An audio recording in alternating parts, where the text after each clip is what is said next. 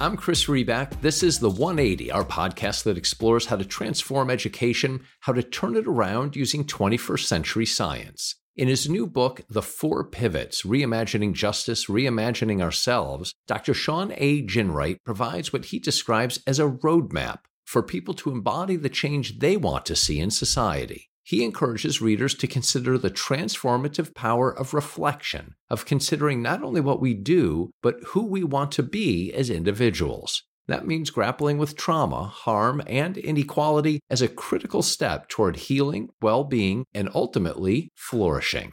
In school settings, this means that most teachers have to be well enough and self aware enough themselves to foster the well being and thriving of the young people they are educating. More on Dr. Ginwright. He's a professor of education in the Africana Studies Department and senior research associate at San Francisco State University. He's the founder and CEO of Flourish Agenda Incorporated, a national nonprofit consulting firm which designs strategies for healing and engaging youth of color and adult allies in their schools and communities. From 2018 to 2021, Dr. Ginwright served as chairman of the board for the California Endowment. In addition to the four pivots, he has written the books Black in School, Hope and Healing in Urban Education, and Black Youth Rising. For his outstanding research and work with urban youth, Dr. Ginwright earned a Fulbright Senior Specialist Award from the U.S. State Department. Before my conversation with Dr. Ginwright, though, an ask from me to you. If you like our 180 conversations, I'd appreciate if you take a moment, go to Apple Podcasts or wherever you listen, and if you're so moved, leave a five star review. It makes a big difference in helping people find the podcast. Thank you. Here's my conversation with Dr. Shawn Ginwright. Dr. Ginwright, thanks so much for your time. We appreciate the chance to get to talk with you. Glad to be here. Glad to join you. So, I felt I should start with what would seem like an easy question, but in reading your book, in learning about you, I think it's less straightforward than I previously imagined. What's the job description of a professor? That's actually a really good question. The job description of a professor is to study a particular topic, research a particular topic, try to understand it, advance the learning on a particular topic. The second bucket is to teach other students about ideas and advance their thinking about a particular topic. And I think for me, the third bucket of that job description is to use the learning to help improve and advance the topic that you're studying. There may be professors who may not agree with that third category, but my work should, I believe, have some impact in the world. Do you feel you're better or worse at any particular part of it? Despite the fact that I'm a professor, I'm still learning and I'm committed to always learning. I'm learning how to improve my research. I'm learning how to improve my teaching. And I still am committed to learning how to have the impact on the populations that I care about. Which segues, in my opinion, beautifully to your book. And in addition to learning, two other themes that you really set the stage for personal challenges, really, that you lay out are healing and inequality. What is healing? How do you define it? Why is it needed? Who needs it? Healing is a process of restoring the well being of individuals, groups, and institutions. It is the process of reconciling the harm, the trauma, the damage that has been done to the psychological, spiritual, and sometimes physical well being of individuals, communities, and institutions. Some people have talked about healing as an outcome. Mm. And healing is a process to get to the outcome, which is flourishing, which is joy, abundance. Healing requires, I think, three important kind of elements. There's certainly a reconciliation of what caused the harm in the first place, kind of a grappling with that. And then, secondly, it is a process of being able to place that harm or damage in perspective. It is sort of saying, yes, I could see the thing, but the thing is not me. The thing that happened, I see it and it is not me.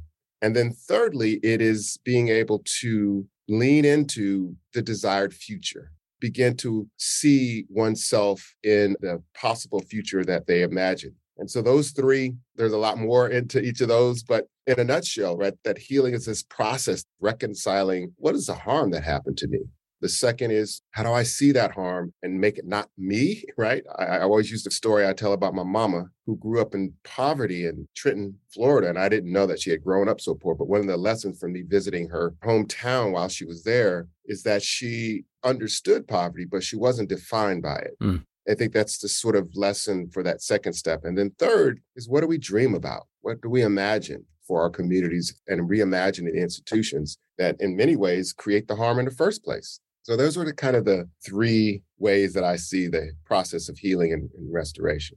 Does one need to be harmed in order to embrace healing? And how does one even know if one is harmed? We are all healing from something. Part of the human condition is to go through something and come out of the other side. That is the human condition. So, whether or not it is a divorce, whether it's the separation of a job, whether it's you're not talking to your parents, we are healing from something, right? And so the issue is is that some of us, some populations have more to heal from than others. And that for black and brown communities, these issues of healing are not simply personal, like I haven't talked to my mother or I haven't talked to my children, right? Black and Brown communities have much more complicated historical, contextual causes of intergenerational trauma and harm than those privileged communities. As a result, we haven't yet grappled with the capacity for Black and Brown children and adults to come to grips with that healing process. And so, yes, harm occurs. And also, some populations, middle class, wealthy, white generally, populations have much more of a bandwidth of resources to support the ways in which they've been harmed. And so that happens in schools, that happens in community organizations. There's a bandwidth. And so my questions are about how do we actually understand the harm that our communities are experiencing and how do we come to grips with reconciling that harm? And what is the responsibility of our institutions like schools? What is that responsibility if we know that many young people and their families come to the setting of schools with generations of trauma? Well, then what is the responsibility and the strategy, and how do we actually reconcile that? And that's my, my questions that I've been grappling with for probably 20 something years, right? And I think that my writing, my research has tried to move and encourage people to think more broadly and more deeply about the impact of trauma and harm, and that's and its impact on learning and what one could then do about it in a classroom setting, in a school setting, and in an entire school district setting. On that question of responsibility, is it educators' responsibility to identify that need for healing, to help effectuate the healing, to design the ability to learn within those realities? So, one, what is the responsibility of the educational system that you described? And two, what's the capability? Have we resourced it? We have a very myopic view of schools and education. And that myopic view is that the responsibility of a school and the responsibility of a teacher and the responsibility of education writ large is to provide an educational opportunity and pathway for learning for students that is antiquated. And I believe that schools have a greater role. I don't know if the responsibility of a flourishing, thriving, well society doesn't rest simply on schools, but schools are part of a broader social ecosystem. So I don't mm. want to say that it is fundamentally the responsibility of schools, but schools have a critical role to play into creating rich, vibrant learning environments for young people.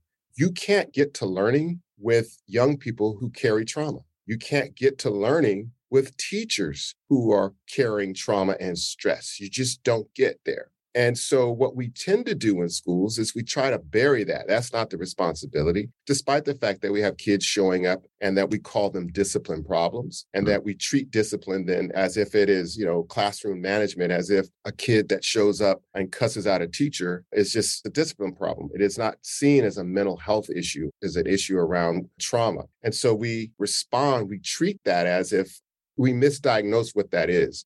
Thank you. I learned from your response. I think a proper phrasing would be given our shared responsibility, what's the role of schools? What's the role of educators? What about the capability portion? Yeah, your question is capacity. Do schools have the capacity to actually meet the need? And the simple answer is obviously no. Mm. and it's because of the way in which we think about the role of schooling. Let me just give you a real quick example. I went to graduate school, you know, one of the top graduate schools in education in the country, and I only had like one class on race and education. The only way I recognized the relationship between learning and trauma wasn't from my graduate training, and it wasn't even working in schools, is because I was working in the community with the African American young people here in Oakland. And when the young people came to me and said, Man, I can't go to school today because I saw someone get shot, and I just mm-hmm. can't deal with that. I don't know what to do. I can't just go back to class. It was spending time in community that I began to see there's a missing element in schooling. And so your question is, do schools have the capacity? No, at this point which is why I'm advocating and writing about and trying to expand our understanding of institutions where there are young people. And one of the things that I'm asking and advocating for is that it's hard to think about the well being of students and young people when we haven't yet addressed the healing and well being of the adults in those spaces. Hmm. There's this presumption that the adults can actually provide healing when in fact they need healing when in fact they have stuff that needs to be reconciled in their own sort of professional and personal lives. And so by expanding the capacity for schools to support the well-being of the teaching workforce by its very investment, the hope is that that will also open up possibilities to focusing on the healing and well-being of young people. Now, this is one of the Achilles heels of social emotional learning. Social emotional learning, of course, is this process that suggests that learning is not just around academics, that it also involves non cognitive domains of our learning process, such as tenacity, curiosity, grit, and so forth.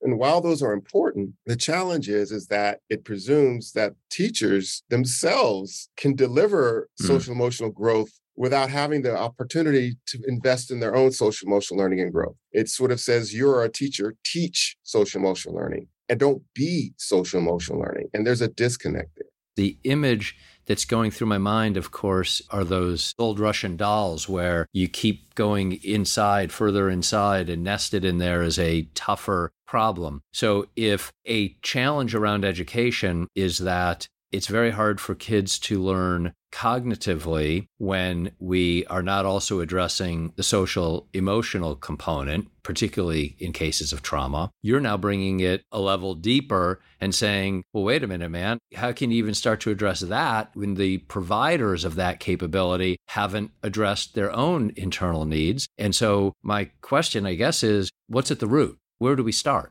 For 20 something years, my own work with young people, I began working with young people and training other young adults to work with young people using models like youth development and so forth. And we had these summer camps, these really profound summer camps. We call them leadership camps at the time. But one of the things we realized is that the adults in those spaces were transformed as much as the young people in those spaces. Hmm. The adults in those camps came out differently just as much as the young people came out in those camps. And again, a missing part of the literature and the research. It presumes that the adult only needs the cognitive, intellectual skill set to deliver whatever curriculum. But one of the things that I learned from that, it is not only a cognitive, technical, transactional process between adult and student. What I saw was that when adults were vulnerable in spaces, were dealing with their own trauma and healing, that that gave them a sense of authenticity and safety, mm. a sanctuary for those young people to say, I see what you're dealing with. I'm dealing with this too.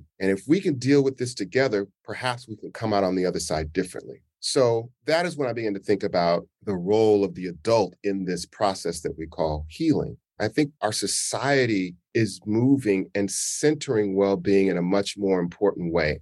Why are we doing that? This is the time because all of us had had some social emotional break over the past three years. We've had to we've had stressors that we perhaps hadn't seen before in an acute way. So the crux of it is that i think where we're at right now in our society is a greater recognition that well-being and healing is a central feature in every institution. I'm not just talking about schools here my domain is institutions that work with young people, whether that be social work, whether that be juvenile probation, whether that be foster care systems, and certainly education. The idea is that without the workforce having supports for their own well being, that without those supports, then we continue to reproduce trauma and harm in those institutions. So when we center the well being of the workforce, The idea then is that we begin to create more healing centered environments that are important for learning, important for growth, and so forth. So, I want to ask you, of course, about the pivots. Before I get there, at the beginning, I mentioned that there were two pillars, I think, of uh, major themes to set the stage for the personal challenges that you outlined. One was healing, the other was, from my reading, inequality. You define inequality differently than the definition that most of us know. What is inequality? And perhaps more importantly, what has inequality done to us?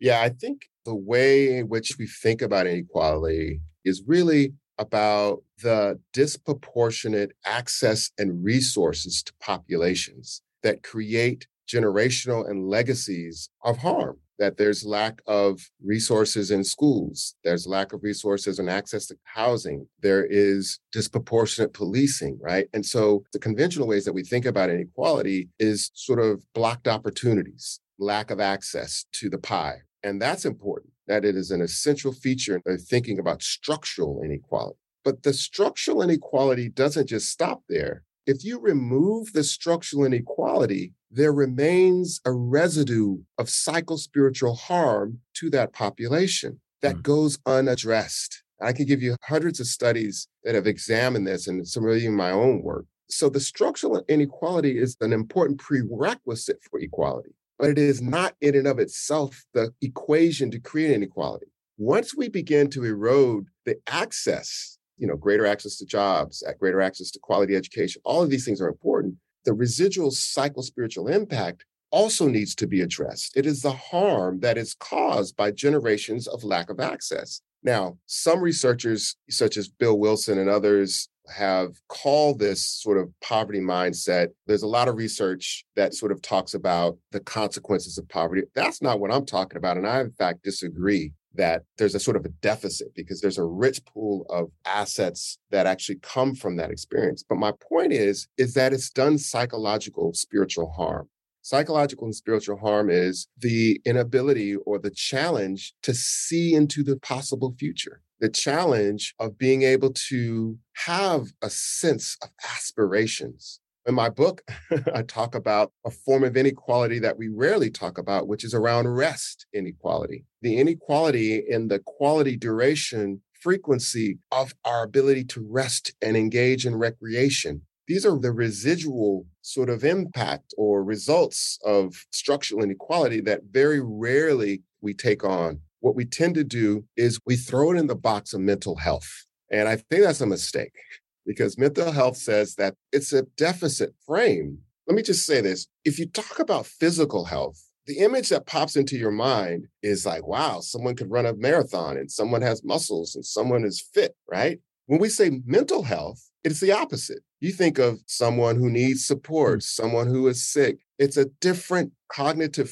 frame than physical health. It's not equal. And so when we talk about the residual impact and the sort of psychospiritual results of structural inequality and throw that in the domain of mental health, we're already placing populations in a deficit mindset. What I prefer is for us to think about healing. That's why I use the term healing centered. If we place healing centered, that means that we have to understand there are consequences from generations of exposure to poverty, but that once we create the conditions for people to heal that we encourage them to see and to develop their own sort of possible futures, their own sense of aspirations, as well as reconciling and acknowledging that the harm that has happened did happen, but it doesn't define their current reality. Now, a lot of this sounds like pie in the sky, but we also know from research from neuroplasticity that when we begin to develop the neural pathways about future goal orientation, about seeing into the possible future, it begins to create different neurological pathways that disconnect or at least erode the initial response to ongoing exposure to trauma, that sort of allostatic load, that sort of flight and fight response. You can then look at it from a distance and say, that's happened, but not actually be connected to it this idea around healing, I think, is exciting because there's so many ways that we can enter it. And I think that schools will continue to play an important part in that process.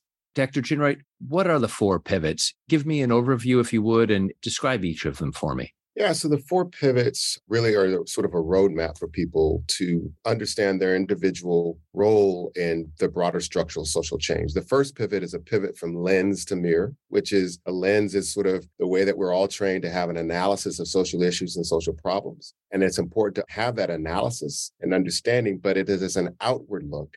I'm asking for a pivot to mirror work, which is reflection. It is the deeper reflection about who we are, who we need to become, what has harmed me? What has harmed us? What do I need to heal from? The mirror work is about our capacity to understand who we are and ourselves on this journey to create justice and well being. It is a call to link us to our own personal lives to the broader structural change that we're trying to create. It is asking us to go to that emotional space so that we become more intimately connected to what we're trying to create. The second pivot is a pivot from transactional relationships to transformative relationships there's a way in which we in our jobs and in our workspaces that they become sort of technical like completely sort of technical relationships particularly in institutions that want to have profound impact with young people. But you can't have transformation through just transactional relationships. And so the second pivot is a pivot from transactional relationships to transformative relationships to relationships that are built upon the domains of what it means to be human vulnerability care compassion.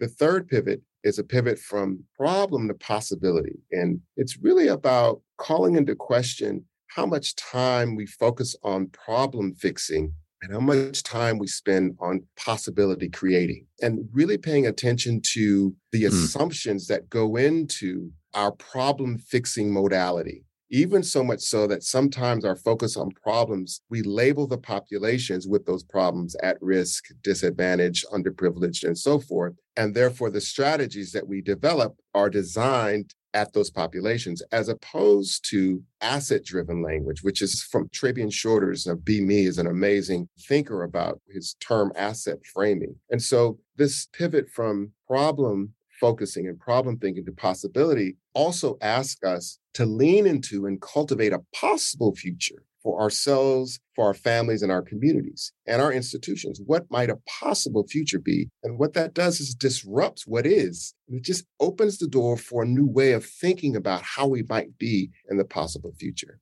The last pivot is from hustle to flow. And it is a call to question capitalist culture's impact on how we work, live, and play. And it calls into question those things that we take for granted, like I mentioned, rest inequality and the ability for us to actually have the capacity for recreation. The pivot from hustle to flow means that the frenzy, this addiction to frenzy that we have in our lives, that we fill them up with tasks, that we do all these things in a day and we feel gratified that we're so accomplished, is actually an antithesis to deep change and that we need to have an intentional pivot to flow, which is spaces where we can have opportunities for us to think, spaces where we can have opportunities for us to commune, spaces where things just slow down on a more regular basis so that we can think about we can build those relationships. We can actually begin to engage in the kind of activities that restore us. As I mentioned, a chapter on rest inequality and how we need to be thinking about the importance of rest in our broader social justice work and social justice movement.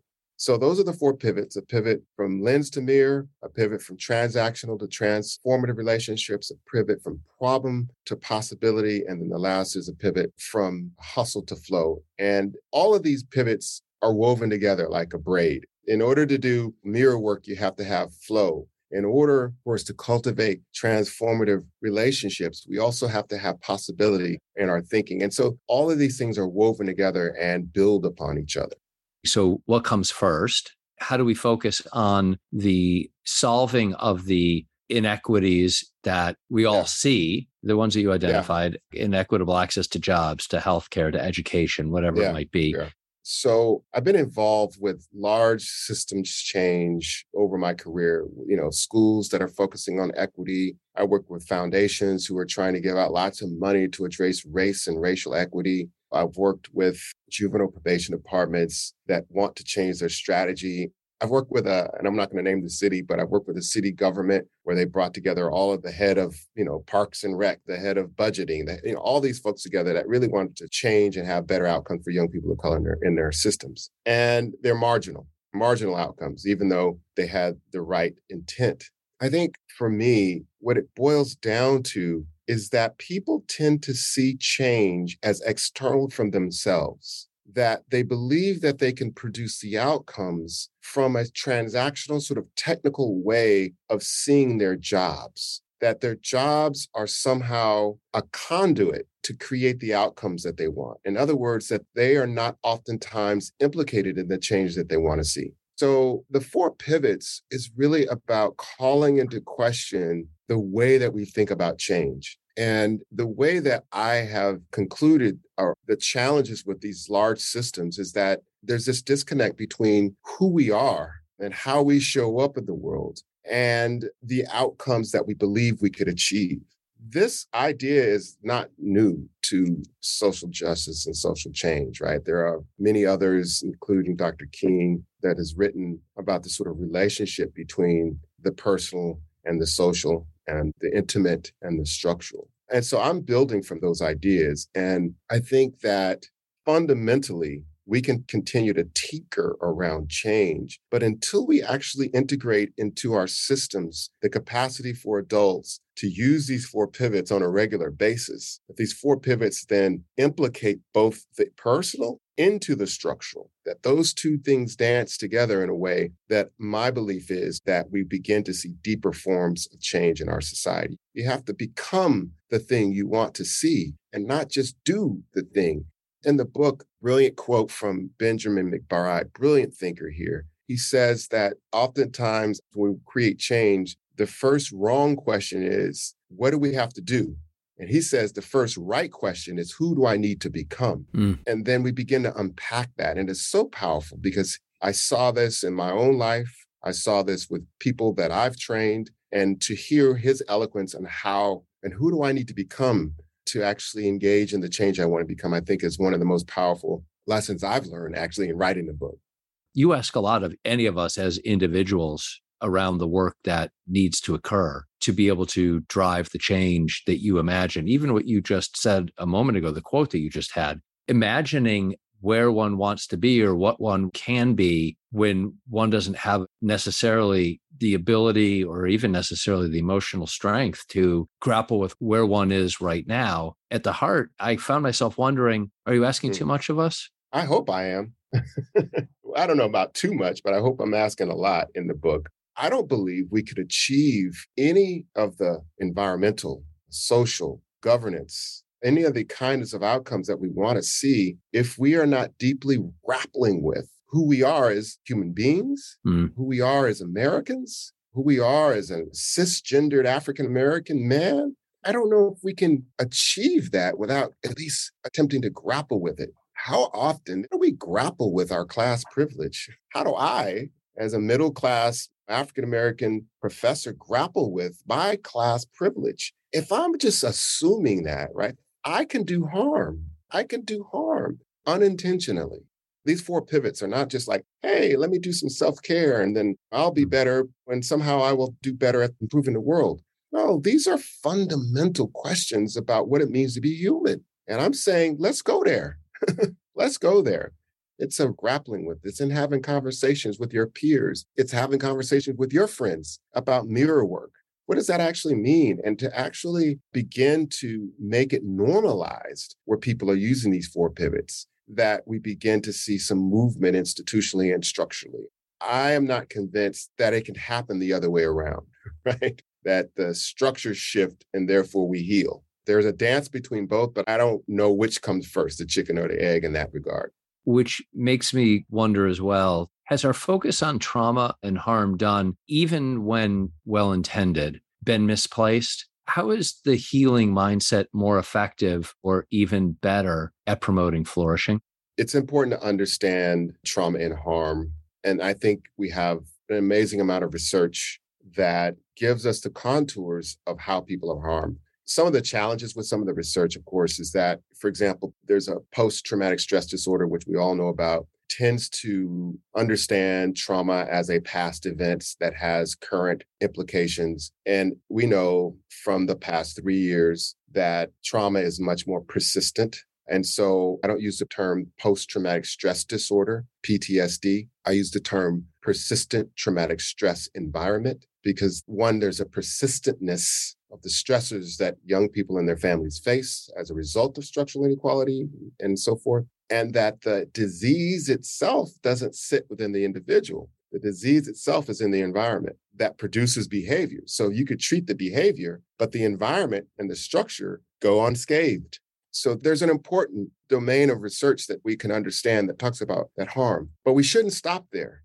ACEs, for example, is important. Adverse childhood experience is an important domain of work. But now that we understand harm, such as ACEs and PTSD, what do we do about it? So the other part of the equation says that my work gives people permission, pathway, and the curiosity to say that if we understand harm, how do we then restore well being from that? The way that I have introduced that pathway in healing centered engagement is that it is not focused on pathology or deficits. Mm. That healing is a result of bringing our full selves, our assets, and our aspirations, and our community and our collectivity into the healing process. And it is not only an individual process. We know from our African as well as indigenous ancestors that well being never occurred individually. There's not, oh, he is sick that term, he is not well, doesn't exist in many indigenous and West African particular cultures. He or she is sick. It's we are sick or we are well. And so this relationship between the communal, this relationship between community and the rituals that bind and bond people together is an integral part of how we depart from, quote, the mental health clinical model. And it says that if we are going to create a new pathway to well being and not, quote unquote, just treat mental health, but foster and cultivate well being, then we have to use new methods and new ways of understanding what constitutes well being in that process of healing. Mental health resources are scarce, as we know. So the idea of healing together, as you've described, makes practical sense. Is there also a neurobiology that suggests a community based approach is wise? Can you talk about the relationship science behind that? on one level, we know across educational research that the one domain and one feature of deep and effective learning is relationships in an educational setting, the relationships between a teacher and a student, the relationships that students have amongst each other, the relationships between schools and parents. That relationship, that is even more than curriculum, in some studies, even more than social class that the quality of the relationships is commensurate to the depth and quality of learning that happens within that space. Mm. We also know there's some really interesting research coming out of New Zealand right now that is exploring the role of commune, exploring the role of community, exploring the role of collectivity in the learning and healing process. What we're learning from that is one, that there's a way in which Western approaches to well being have sort of compartmentalized the human body and believes that one, you can treat the mind without the body, but also that it is individualized. This is a very Western way of thinking about well being. The research that we're seeing out of New Zealand is suggesting that you actually cannot achieve well being without some form of collectivity. So, for example, even Western psychologists are recognizing the significance of collectivity. We know that, quote unquote, support groups, we know that, for example, AA is a profound uh, sort of transformative process around substance abuse and alcohol abuse. Well, some of the research is suggesting that it is not just the sort of commitment to an AA program, but it is the way in which the collectivity in that community holds one responsible with care and vulnerability and authenticity throughout that journey without judgment. There's something about going through that that facilitates the capacity for people who have alcohol and substance abuse to actually be able to look at their own addiction and say, I choose to do something else because I am accountable and I'm held in a loving, caring community that supports me in a different way than if I was just thinking about my own well being in a therapist's office. Now, I'm not discounting individual therapy. But what I'm suggesting is the research that's coming out of New Zealand and even some of the research that we see now coming through American Psychological Association and others that recognizes the significance and the importance of collectivity in the healing process. How do we then create infrastructure for more collective healing in our society? The bandwidth that we have for mental health is thin, frail, and inadequate to address the mental health needs, even for those who have the resources. And so, how might we use the community assets that we have available to us to promote mental health? What would it look like to train barbers in barber shops how to have mental health conversations, to train beauticians to have mental health conversations? What would it look like if you got in a Lyft and every Lyft driver was able to have a mental health conversation? In other words, how might we open up the capacity for people to have intentional mental health conversations in spaces that we always be in. and I use that Black English intentionally, places where we always be in, right. right? Particularly for young people we can't expect to support young people's mental health if we're waiting for mental health support because it's not coming. Even if we invest in an army of mental health providers and it has years of training. And I'm not suggesting that we discount the significance of mental health providers. We need that. But we also need another model that together with mental health training and training other practitioners, particularly practitioners of color for mental health, but then using the community, using mamas and aunties that can be trained to really provide that kind of support to young people. I think it's another model that we should begin to explore and look at. There's an example of that as well. There's a really interesting study. This was about 10 years ago. There was a physician in Philadelphia who wanted to increase the amount of Black men to be tested for prostate cancer if you're tested, the likelihood of your testing that you could actually reduce prostate cancer. And so he received NSF grants and all this stuff. And like most researchers, he put up billboards and got graduate students to hand out flyers, and no black men, it didn't increase. One day, he was struggling with that issue as he was getting his hair cut. And he's saying, Man, I'm got this study, I got all this money, but I can't figure out how to get black men's prostate tested. And the barber said, Hey man, leave some flyers here. What you want me to say? And he said, just say, you know, hey man, how's your prostate? Are you having any problems? You might want to go get tested. And that's what the barber did. And lo and behold, he was able to actually double the amount of prostate with that one barber. So he trained the whole barbershop to have just these basic conversations. And lo and behold, that barbershop increased its testing and they actually had nurses in the barbershop. And then he said, What if we trained all the barbers in Philadelphia to do this or other barbershops? It's an amazing study, one that uses the community assets that we don't think about, but it opens up how we think about well being from occurring just in the office. And it brings well being to the community, and it is a collective process. I think it's a model that we should be exploring. What is it that you envision we all arrive to by taking the self directed, community enhanced actions that you outline? One of the things I say is that one of the greatest consequences of oppression is not just blocked opportunities, but it is the destruction of our capacity to dream beyond it. And it's our capacity to dream beyond oppression and inequality. And part of it is this is why we have these terms like anti racism or decolonial, which are important concepts, but they're still intimately connected to the trauma, the thing that created the harm.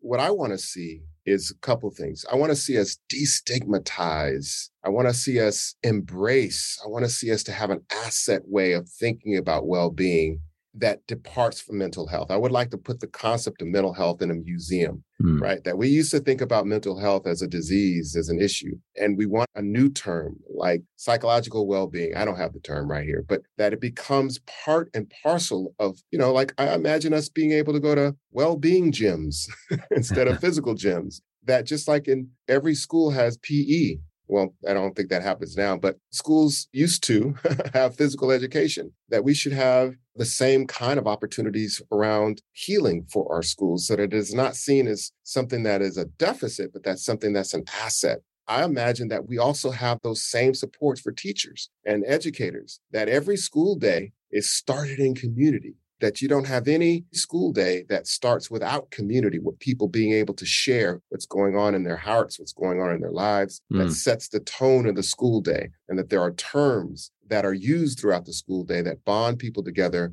and allow people to have that future goal orientation that we want. And that becomes normalized. That's my vision. it's a vision that we all can aspire to. It's a vision that will require energy and work, but that's a wonderful vision.